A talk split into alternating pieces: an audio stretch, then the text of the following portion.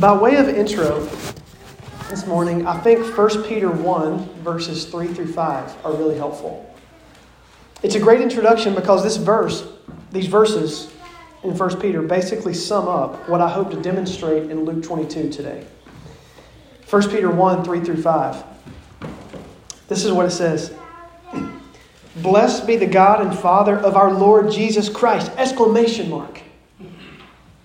According to his great mercy, he has caused us to be born again to a living hope through the resurrection of Jesus Christ from the dead, to an inheritance that is imperishable, undefiled, and unfading, kept in heaven for you. And hear this who by God's power are being guarded through faith for salvation ready to be revealed.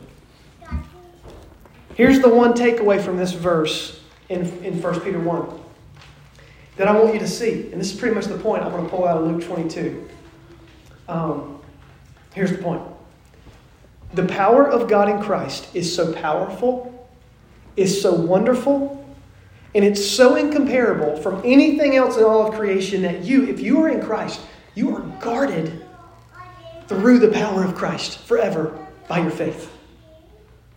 You are guarded in Him through faith. Isn't that amazing? Isn't that amazing? To consider. And this is exactly what, to an extent, we see play out in a particular way in Luke chapter 22. You know, many of us here, if we're honest, can, can feel at times, and maybe even right now, you feel beat up by life. Um, feel beat up by some of the things that come your way. Maybe you're here this morning, and for whatever reason, you're just really discouraged. Maybe you're sick. There's people in our church who are sick. We prayed for people who are sick this past uh, Tuesday in our corporate prayer time. You feel like a failure as a parent. You feel like a failure as a friend, as a son or a daughter. And, and this is something I feel a lot of times. I don't feel like I can just get ahead in life in any way. You know, I'm just very much geared by what I produce and what I do. And man, a lot of times I feel like I can never get everything done. I just can't get ahead. What's going on in my life? And you know, our particular rational culture does a really bad job of embracing certain aspects of what the Bible teaches, but but part of why we feel this way in our lives is because we're located right in the middle, and maybe more specifically in the last hour of a spiritual and cosmic war. We feel a lot of the things that we feel because we're located in the middle of the spiritual and cosmic world war. You know, Jay talked a little bit about uh, this, this picture in Colossians 1 at the beginning of our service. He started with Colossians 1, beautiful passage about the person of Christ. And the person of Christ is demonstrated there to be the one who is sitting on the throne of all of the, the, the dominions in the world, all the principalities, all the powers. Nothing compares to him. He stands alone. But implicated in that is the fact that there are principalities, and there are powers in the world, there are demons in the world. And the scripture doesn't shy away from this, as, as uncomfortable as oftentimes that makes us feel, that there is a spiritual battle that is happening and being played out even right now. Jesus looks at Peter. If you doubted that, listen to Jesus' words here to Peter. He looks at Peter in verse 31 of this chapter and he says, Simon, Simon. Another way is it's an affectionate way of just addressing him and calling his attention to something. Simon, Simon, behold, Satan demanded to have you. He demanded to have you that he might sift you like wheat. Think about what he just says there. Peter, there's an enemy who hates you and wants you. There's an enemy that wants to come against you and to destroy you in an unrelenting pursuit and assault of your soul. That's essentially what it's saying. This narrative, it has a lot to do with Peter. It's very specific to Peter, but I want you to also see that this is not just about Peter. One reason we know that is you can't see it in the English but this is a plural you. He says, Satan demanded to have you all. Jesus is saying he demanded to have you all, as in all of you who are following me, all of the disciples. Satan demanded to have all the disciples. He looked at God and he said, I want them. Satan looks at God and he demands that he give Jesus' disciples over to him. And he says, I demanded to have you all, all the disciples, so that I might sift you like wheat. Sifting wheat is, is where wheat, if, if you're familiar, I'm not, but I read about it. Sifting wheat is when you, you basically harvest it in the seed, right? And you separate the seed from the stem and the chaff, which is the non usable part of the wheat. And what Jesus means here, essentially, like that, that phrase, basically means Satan wants to rip you apart. He wants to tear you into pieces. He wants to destroy you. The English equivalent would be tear into pieces. There's another part in the Bible, you know, as you read this, you're pro- you, may, you may be reminded of this in Job chapter 2. Job is a book full of this spiritual war being played out. The book of Job, Job chapter 2, verses 4 through 6. This is what is said. Satan answered the Lord and he said, Skin for skin, all that a man has, he will give for his life. But stretch out your hand and touch his bone and his flesh, and he will curse you to your face. But Job 2 says. Then the Lord says to Satan, Behold, he's in your hand. Only spare his life. Job, Job was struck, assaulted by the hand of Satan. And what we learn from Job, but then we, what we also learn from Jesus' words here to Peter, there's two things. And the first is this it's already been communicated. Satan is seeking to destroy those who have faith in God. Seeking to destroy those who have faith in God. Satan wants to destroy the faith of God's children. I don't want to shy away from that. We live in a, in a particular cultural moment that doesn't have categories for those type of spiritual dynamics. The Bible is pushing us, pushing against those categories for us right now. That we need, we need to have this paradigm. We need to have a framework of spiritual warfare. And the way Satan does this, we see it play out through, throughout the scriptures. One way he does this is through physical and emotional suffering. There's a sense that we don't know fully all of what this means and, and how to basically decide is this Satan or is this just the fallenness of humanity? But sickness and ailments are not just a result of sin in the Garden of Eden. It's not just a result of the fallen world and humanity. Sickness and ailments and pain that we feel, real physical pain and sometimes emotional pain, is also, can be, an attack from Satan himself. It can be that. I want you to think about Luke chapter 13.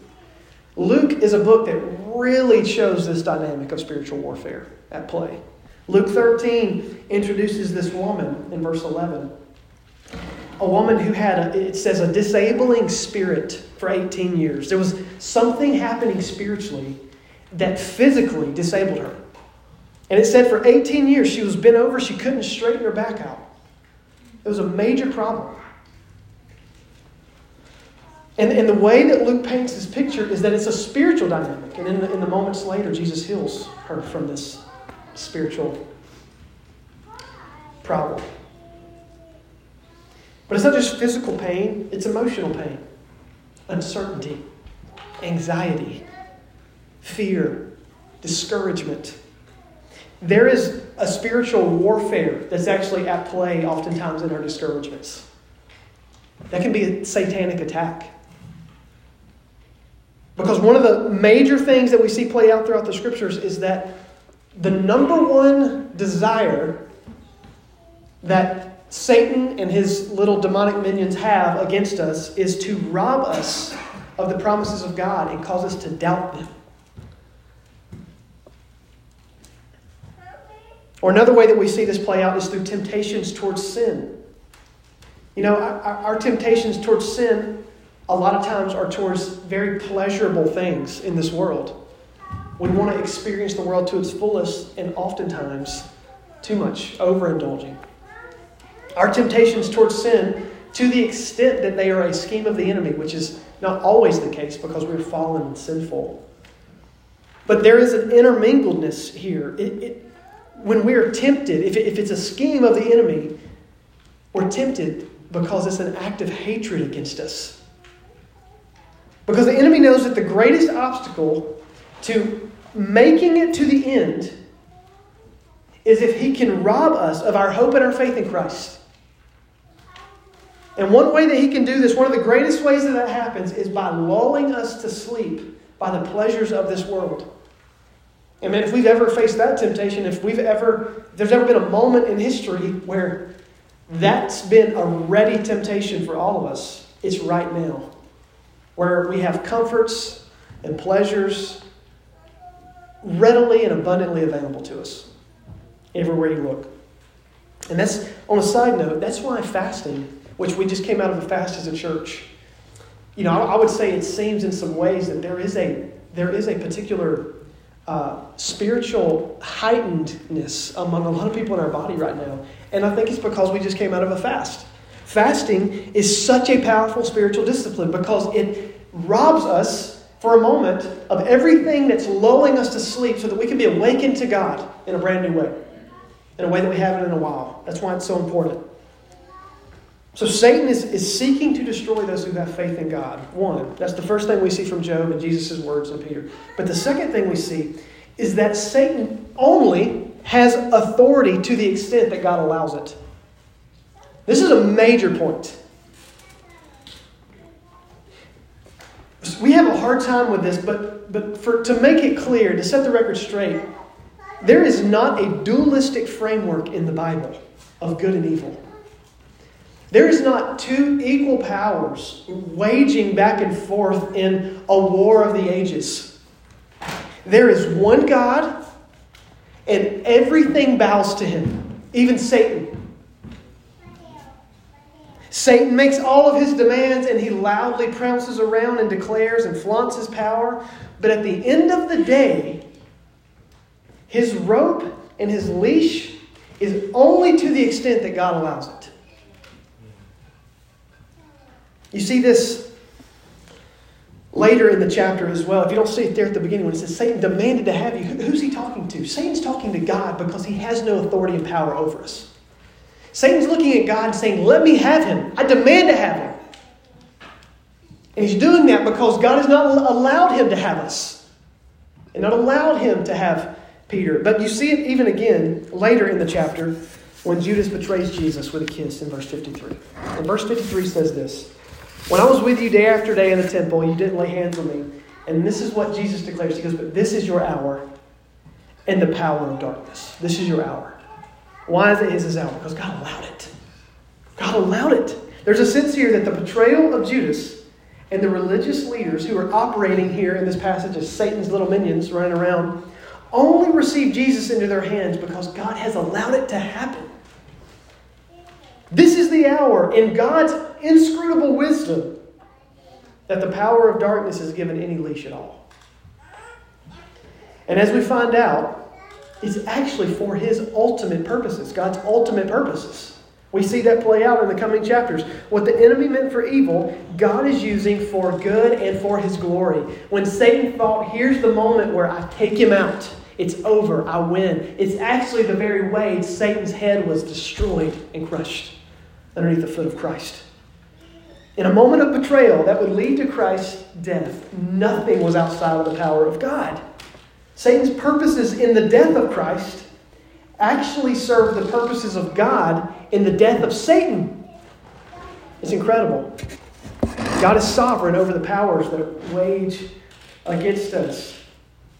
And although the, the sovereignty of God here, which I hope that was extremely encouraging to see that, although the sovereignty of God is very encouraging, it's incredibly encouraging, nothing can rob you of your joy in Christ outside of the power of God. Nothing can come against God that's so overwhelming that it affects you in a way that God didn't plan or allow for. That's amazing.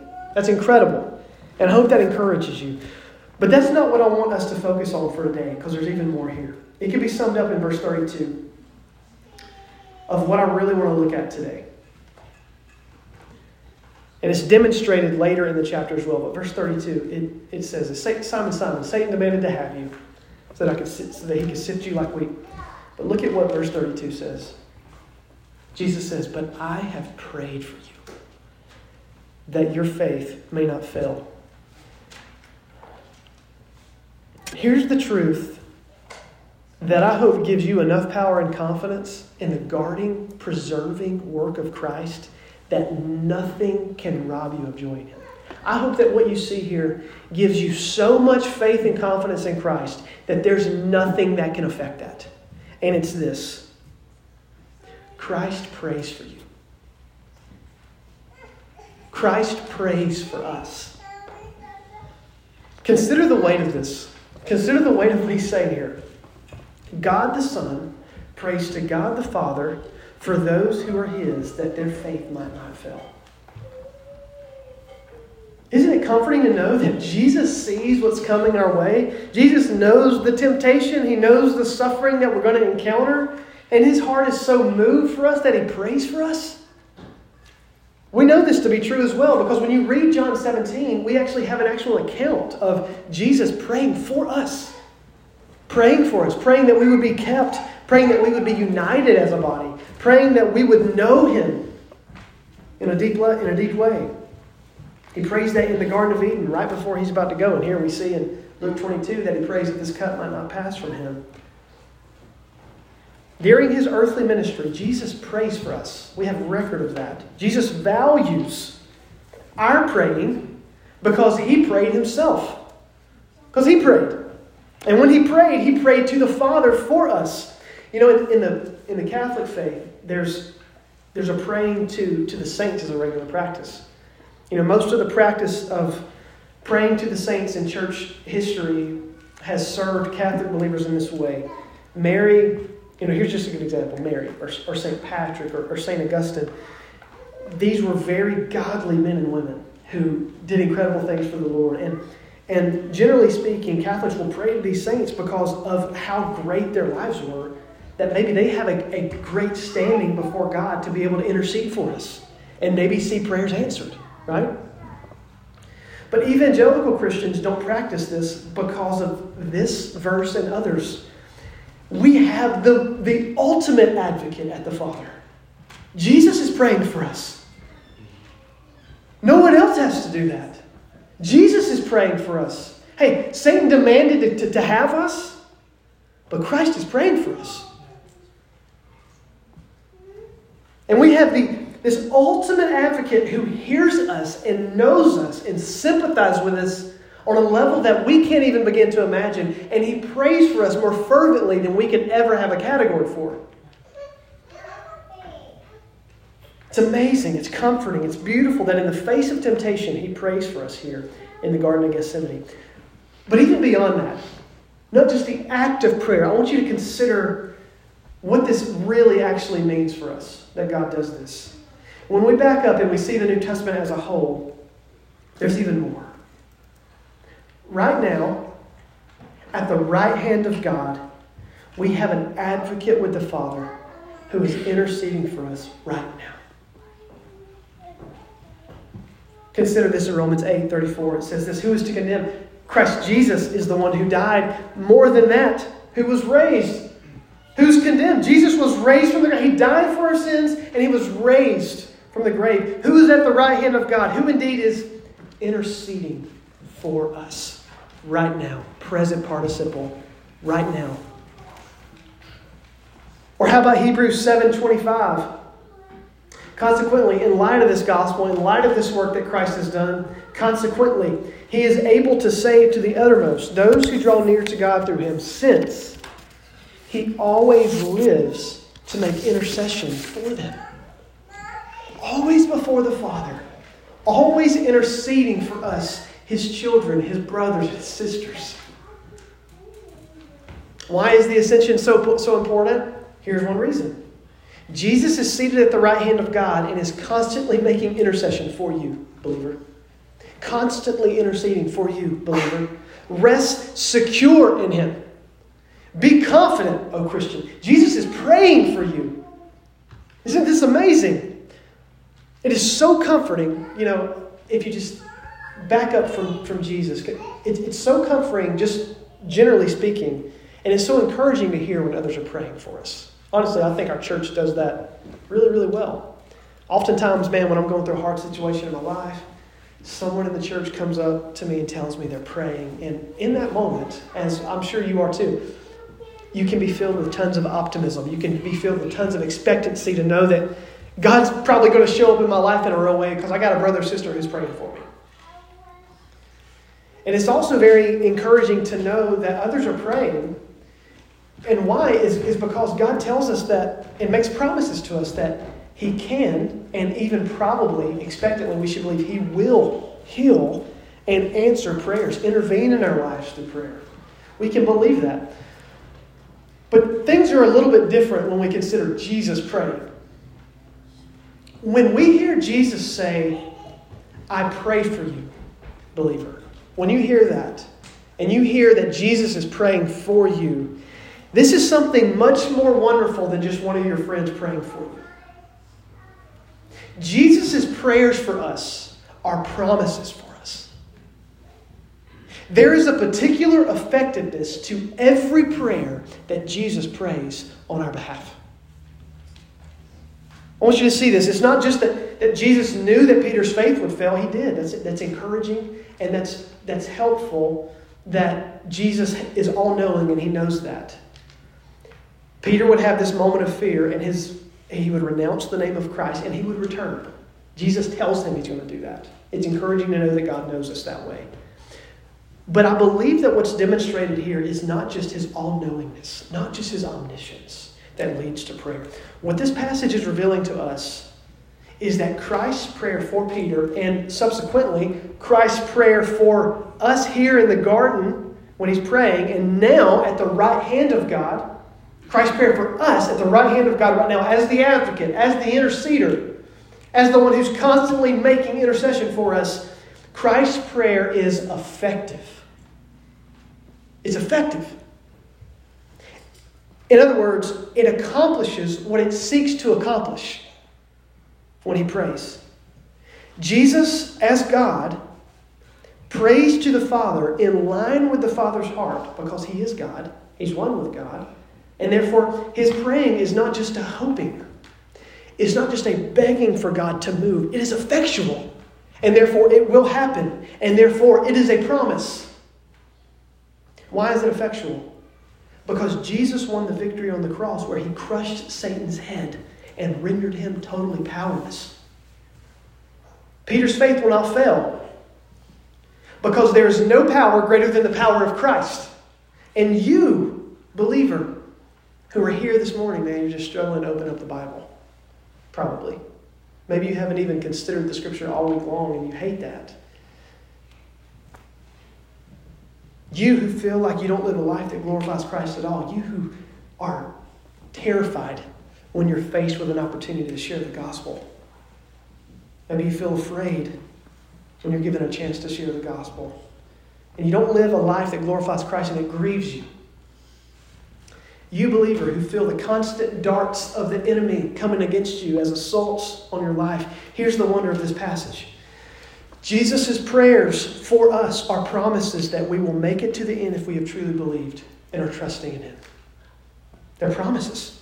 Nothing can separate us from the love of God. Nothing's going to rob us of life with Him, eternal life with Him. Not even the greatest schemes of the enemy. Not even the worst assaults against our souls. Not even the greatest moments of discouragement that you feel. Not even the worst physical suffering that any of us can imagine. Why? Because Jesus prays for you. And when he prays, Lord, may his faith not fail, his prayers to God are promises that your faith will not fail. How can you know your faith won't fail? Because Jesus prays for you that it won't. It's a promise. You believe that? It doesn't alleviate us, though, from real responsibility because at the end of the day, we find ourselves in the context of a spiritual war. How do we fight the war that we find ourselves caught up in? How do we make sure we secure the victory? And the easy answer is this we don't, because Jesus has. We cling to the victor in prayer and faith. We cling to Him. So when everything is going up in flames, everything in your life is going wrong, the call is not to hunker down, gird yourself up, Get strong and weather the storm. That's not the call. The call is humble reliance and prayer and faith upon God, who has promised, through the promises of the gospel, that we will make it to the end if you've believed in Him. Isn't that freeing to know? Isn't it freeing to know that we have a promise here and that He's given us His Holy Spirit to help us battle, to help us fight? If you are not in Christ, you are powerless against the enemy that wages against your soul. If you are in Christ, you have a spiritual authority over that enemy because you're a child of God. And nothing will change that. And it's not because of how great you are, it's because of what Christ has accomplished for you. Spiritual authority. So, how does Jesus praying for us? Because we read a lot of a lot of, uh, of a, this is a long passage, obviously, you know. And, and, and the way we kind of broke this up is that Peter, you know, has these words spoken to him by Jesus that he's going to betray him. And then he, the, the, the whole passage is really an account of how that becomes true. You know. So, how does, what do we do with some of these other passages? Because at the end of the day, right after this passage about how his faith will not fail, we can just rely upon him, we can trust in God. Here's a section in the passage about how we need to take up our sword. What possibly could he mean right here? Jesus is not calling his disciples here, though, is, even though it feels like it on the, on the outset, to literally take up a sword. We know that is not true because in verse 38 he dismisses that. Look at verse 38. It says here, Jesus responds to them saying, Look, Lord, here's, here's two swords. We got two swords, man. We're, we're good to go. We can fight well. Jesus says at the very end of that verse, He says, It is enough. Basically, that's a way of saying He's dismissing it. He's dismissing this physical sword that they're holding right here in their, you know, in the moment. And then in verse 51 shows us again when Peter comes swinging swords and clubs, right? He chops the guy's ear off. Jesus is like, This is not what I've called you to do. No more of this. 51. Jesus said, No more of this. And this is showing us that what Jesus means when he said, Take up the sword, was not something literally. He wasn't meaning actually go get a sword. Jesus is talking specifically, I believe, about the sword of the Spirit. This is significant. The Word of God. In a way that's contrary to us. Jesus is calling us to wage a different kind of war. Not in a way that's maybe natural to us, as, as it is Peter here. A warfare of praying the Word of God, of believing the Word of God. Because this is why he's calling us to that. The enemy is about the heart, he's about your heart. He's about what's going on here, he's about what you love. And he wants to rob you of love for God. So the war that we wage is killing him by clinging to the gospel, is killing him by believing in Christ, holding fast to him, and specifically Ephesians chapter 6 talks about this sword that Jesus, I think, lays out here in, in Luke 22. This sword of the Spirit. There is something in the Word of God that is a way in which the ministry of the Holy Spirit, God Himself, enacts the promises that we have in the Scripture. There's something about speaking and devoting ourselves to the Word that is a ministry of the Holy Spirit. Why? Because it's the Word of God. The, the, the words that the Holy Spirit Himself have spoken. And when we speak it, and we, when we believe it, and when we cling to it, God moves. God moves. I want you to consider what type of warfare that Jesus has in mind when He says, take up a sword. Consider Acts chapter 4 verse 25 through 31.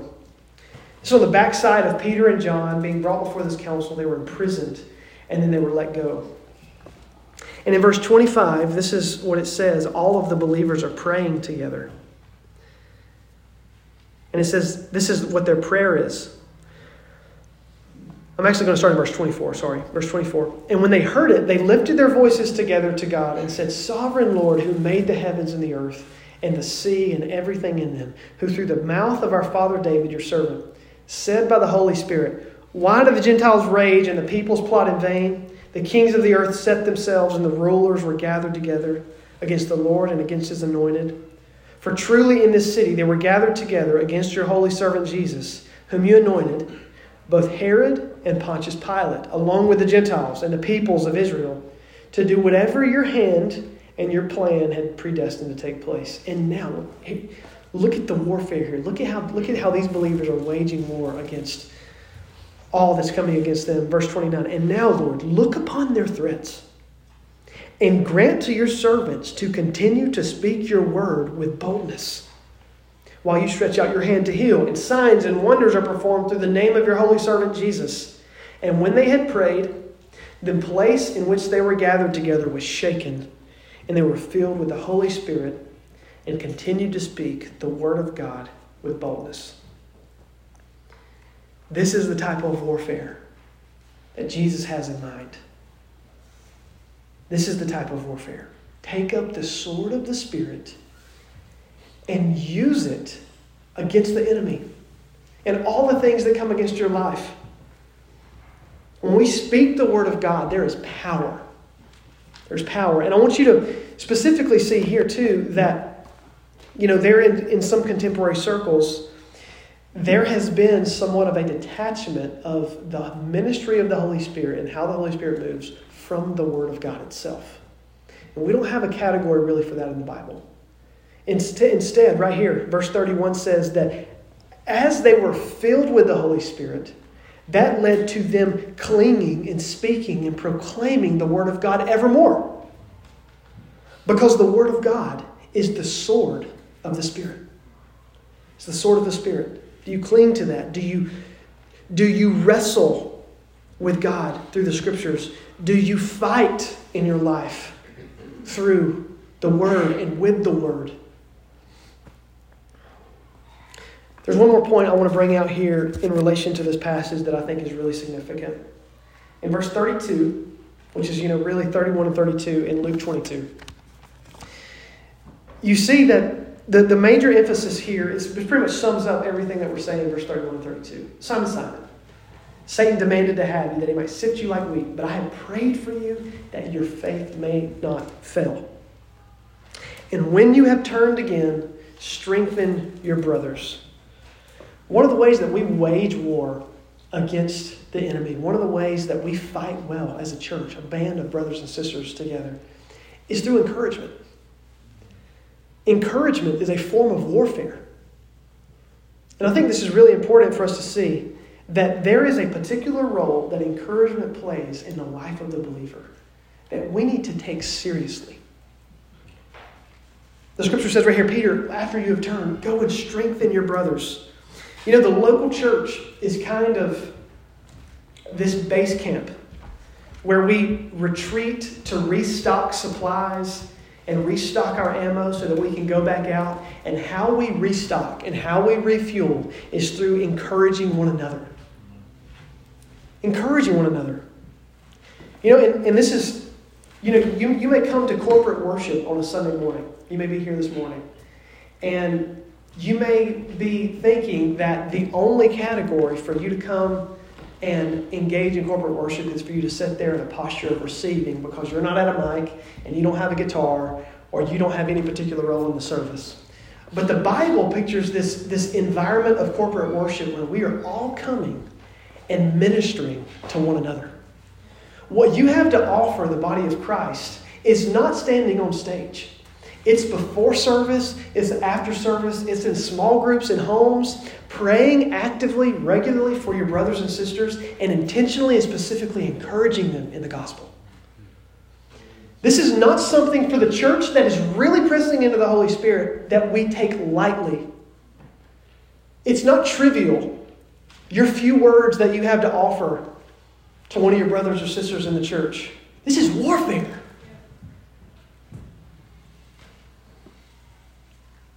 God is woven into the fabric of his victorious plan that will not fail, that, that he has accomplished on the cross, where his victorious plan, where he's going to see all the forces and powers of darkness destroyed and pushed back, he is woven into the fabric of that plan. This ministry of encouragement, where you specifically can hear the words of affirmation can hear the promises of God applied to your life by one of your brothers or sisters, and the forces and powers of darkness are pushed back in your life. Isn't that amazing? When I think about that, that brings totally new perspective to my nonchalant side conversation. It's not trivial, but instead, there is a, there is a pathway forward where every single person that's a part of this body becomes so important and so integral to the ministry of the church because of the ministry of encouragement. I, want to, I just want to encourage you right now. I want to encourage you. I want to encourage you right now. How is God calling you to do that for someone else today? How is God calling you to do that? You have so much to offer the body of Christ, not because of how great you are, but because of the Holy Spirit inside of you, if you believe the gospel. If you've not believed in Christ before and you've never experienced this life we're talking about, come to him. Listen, Jesus Jesus died on the cross and he won the victory in a war that you are losing apart from him.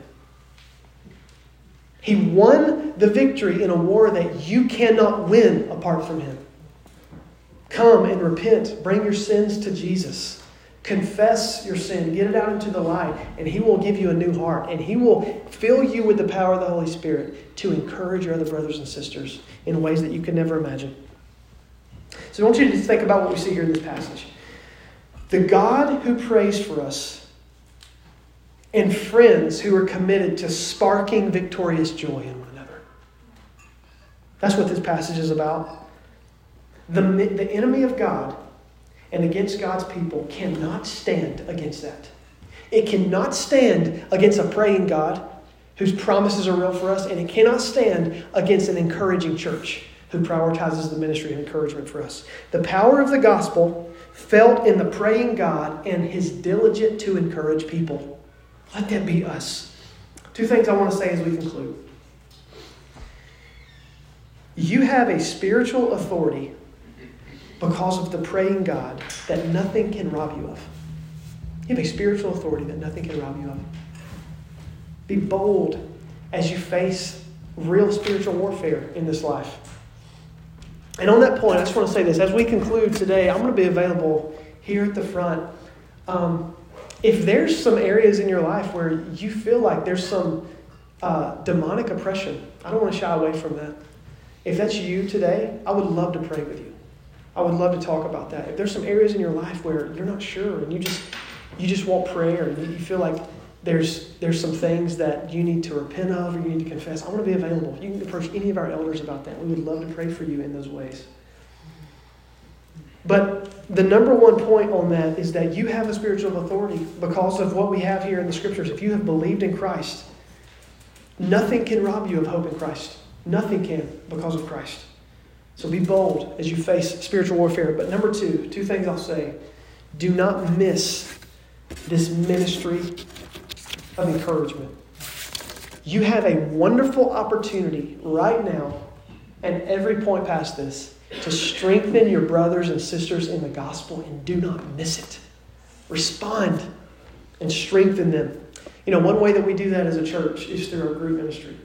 These smaller groups where we set aside time in our church in smaller groups to gather, to pray for one another, to seek one another, uh, contend for one another in prayer and to encourage one another. And uh, if, if you're not a member of our church and you're considering uh, to being a part of our body, this is one thing I would encourage you to just get involved in because we have little pockets of little outposts all over the city of Gainesville where this is happening. And um, this is a wonderful opportunity for you to continue to experience the blessing of Christian community. Dietrich Bonhoeffer says that Christian community is a grace from above. It's a grace from God, you know, and oftentimes we don't think of it that way. I would encourage you to have that, that lens that, hey, what is available to me by way of Christian community where I get to experience this type of encouragement and this refueling in the promises of God? It's, it's God's grace on my life. Therefore, what does that mean? I should be diligent to seek it out. I should be diligent to go after it. So, you have a wonderful opportunity to strengthen your brothers and sisters, and do not miss it.